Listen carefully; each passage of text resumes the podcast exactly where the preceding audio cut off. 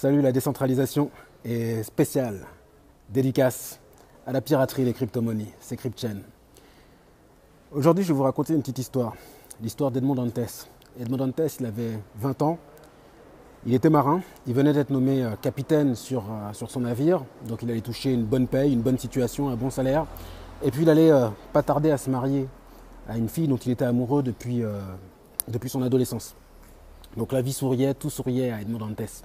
Mais ce qu'il y a, c'est qu'il y avait des personnes qui étaient jaloux de sa situation. Il y avait un gars qui était jaloux parce que le gars en question était aussi euh, amoureux de sa nana. Et il y avait un autre gars qui était emmerdé par rapport à, sa situation, qui voulait euh, lui-même devenir capitaine du navire. Donc les gars, ils se sont entendus et ils ont inventé un truc euh, pour, pour dénoncer en fait, pour dénoncer Edmond.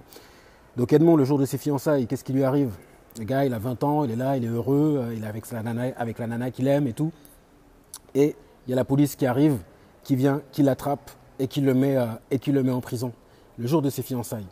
Donc lui, il est là comme ça, on l'envoie dans le cachot, il est en train de se dire mais qu'est-ce qui se passe? Il se dit c'est une erreur. Il se dit c'est pas possible, j'ai rien fait, euh, pourquoi est-ce que je me retrouve dans une situation pareille?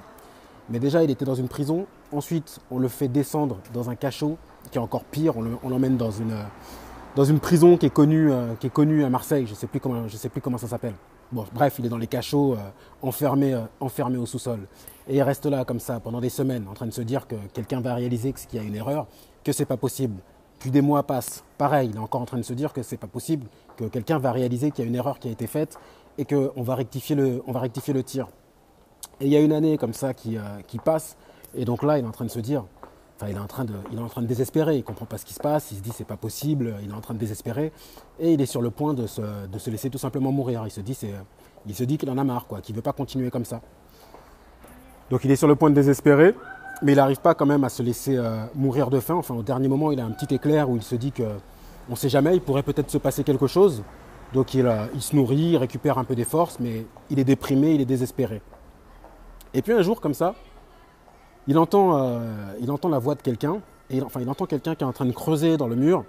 Et bref, il se passe du temps, le gars est en train de creuser dans le mur, donc lui il essaie de couvrir la voix du gars. Et après il voit quelqu'un qui est en train de sortir du mur et il voit que c'est quelqu'un qui a la soixantaine, qui s'appelle ensuite l'abbé Faria, il me semble. Mais surtout, il voit que c'est quelqu'un qui a la soixantaine, qui est là, dans le cachot, depuis pratiquement déjà dix ans, et qui a le moral, qui est là comme ça, qui est en train de creuser, qui est en train de chercher euh, des techniques, qui est en train de développer des techniques pour pouvoir, euh, pour pouvoir s'évader. Et quand il voit ça, il se dit, mais c'est pas possible. Il se dit, moi, j'étais euh, j'étais dans le cachot pendant moins d'un an, J'étais en train de désespérer, j'étais en train de me dire c'est pas possible alors que j'ai 20 ans, que je suis marin, que je suis en grande condition physique, en bonne forme physique. Et il y a le gars qui est là, qui est en train de me donner une leçon de vie.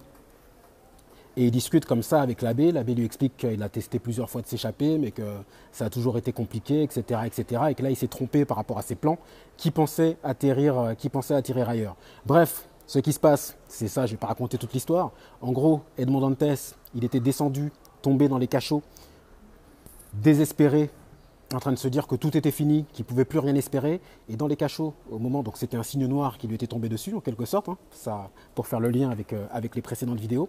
Et pendant qu'il est, euh, et pendant qu'il est euh, descendu, donc il s'est pris un coup d'aile de signe noir, qui l'a fait descendre dans le cachot. Et pendant qu'il est descendu dans le cachot, il rencontre l'abbé Faria, qui lui apprend qui lui redonne espoir en fait, qui lui apprend plein de langues, qui lui dit qu'il a un trésor qui est enfoui quelque part, etc. Et bref, du coup, Edmond Dantes il arrive à s'échapper par la suite du cachot, une fois que l'abbé est décédé. Donc il est resté dans le cachot pendant pratiquement 14 ans quand même. Et quand il sort du cachot, c'est plus Edmond Dantes qui sort du cachot, c'est le comte de Monte Cristo. Donc là, c'est l'histoire du comte de Monte Cristo d'Alexandre Dumas que je suis en train de raconter. Et qu'est-ce que je veux dire par là? Je veux dire par là que c'est comme le phénix. On dit que le phénix renaît de ses cendres. Mais ce n'est pas tout à fait ça. Quand Edmond Dantes il est descendu en prison, il s'appelait Edmond Dantes quand il est sorti de prison, c'était plus Edmond Dantes, c'était un autre. C'était quelqu'un qui avait été transformé par les épreuves qu'il avait traversées. C'était le comte de Monte Cristo. C'est comme le phénix. Quand on dit que le phénix renaît de ses cendres, le phénix, il est là, il vit 500 ans. Ensuite, quand il sent qu'il commence à être un peu fatigué, il va chercher quelques brindilles comme ça, il les ramène, il se fait un petit nid, il, euh, allume son feu avec une technique ancestrale, et ensuite il bat de ses ailes comme ça pour, euh, pour attiser en fait les flammes. Et après, une fois qu'il commence à brûler, donc les flammes, ça représente ça représente euh, l'épreuve qu'il traverse. Une fois qu'il commence à se brûler lui-même, donc il traverse l'épreuve du feu, il crame, il crame, il crame, il disparaît. Et quand il disparaît, on entend un petit cui cui cui. on entend un petit cui cui. un petit, je sais plus comment on dit, un cucu quoi. Et il y a un nouveau phénix en fait qui apparaît. Et c'est pour ça qu'il existe à tout moment qu'un seul phénix. Mais que ce n'est pas le même phénix. Le phénix qui ressort, c'est un phénix qui ressort plus fort parce qu'il a, passé, parce qu'il a passé une épreuve.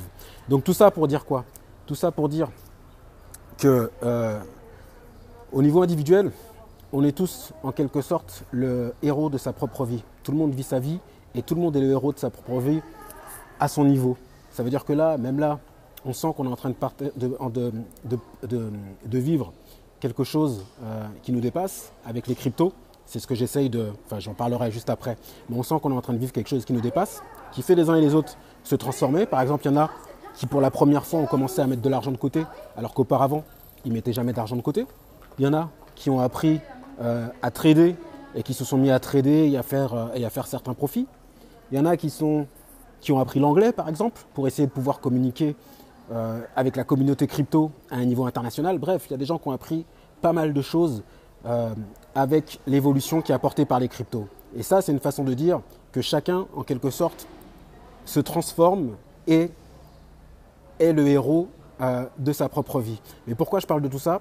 Parce que ce que j'essaye de raconter avec les euh, crypto-chroniques, ce n'est pas l'histoire individuelle qui appartient à, chacun, mais c'est l'histoire, collective euh, de la société qui est en train de changer. C'est ça que j'essaie de décrire avec, euh, avec les crypto-chroniques. J'essaie de décrire, comme dans le conte de Monte Cristo, il y a eu le premier, il y a eu le premier signe noir qui s'est pris le coup d'aile, qui l'a fait descendre dans le cachot, et il s'est pris un deuxième coup d'aile de, de signe noir qui l'a fait ressortir comme ça, qui l'a fait ressortir du cachot.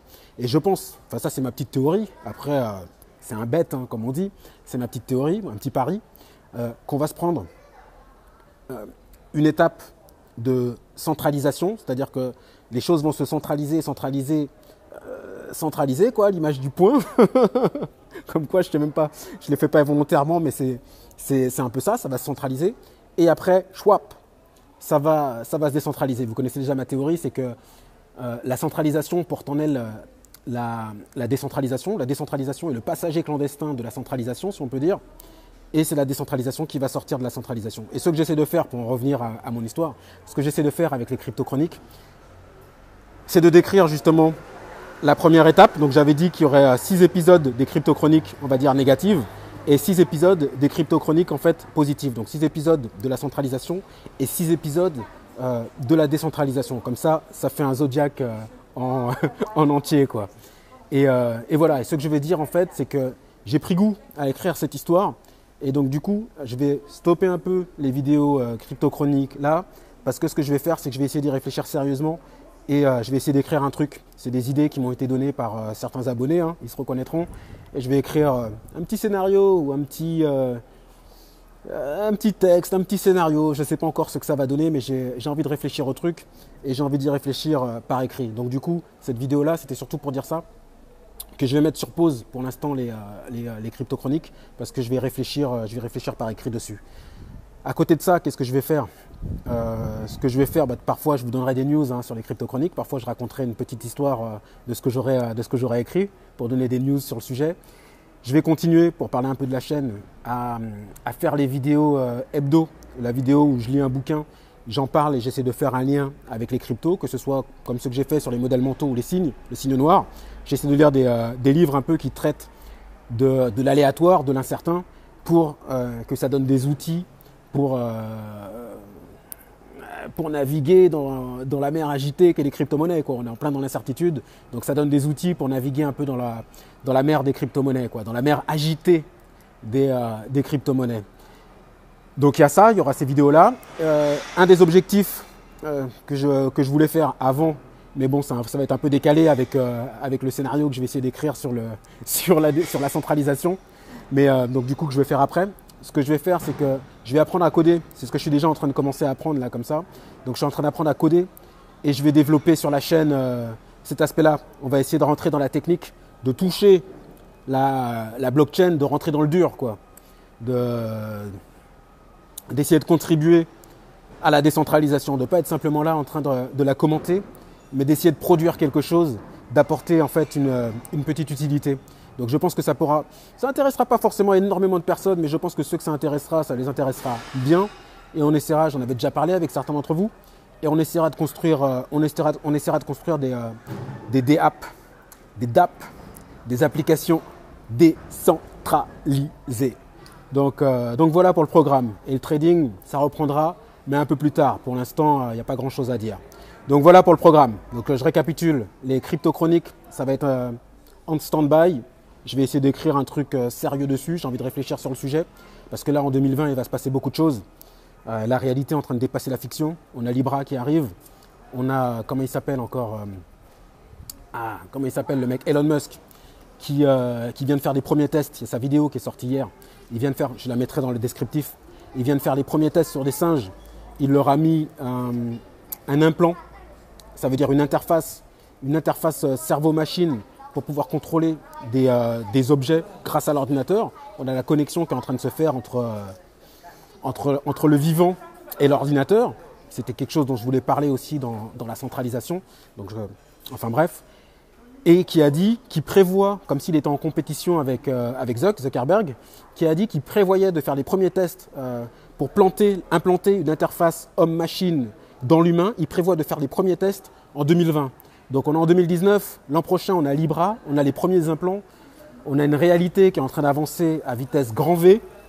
Et ça, ça vaut le coup que je réfléchisse dessus et que j'essaie de faire un petit truc dessus. Donc, euh, voilà, c'était juste pour vous dire que les crypto chroniques, c'est un peu en stand-by, ça reprendra après. Je continue avec la vidéo hebdo. Euh, je, raconterai, je raconterai deux trois histoires quand même de crypto chroniques quand j'aurai avancé sur le sujet. Euh, quand j'aurai avancé sur le sujet. Et ensuite, quand j'aurai terminé ce petit délire là, c'est mon petit truc, c'est pour, pour le fun quoi, ça me plaît bien. Quand j'aurai terminé sur ça, on entrera dans le dur et on entrera dans le technique et on fera, euh, on fera du sérieux, on fera du concret et on avancera. Voilà, c'était CryptChain, c'est tout. Dédicace à tous. Ciao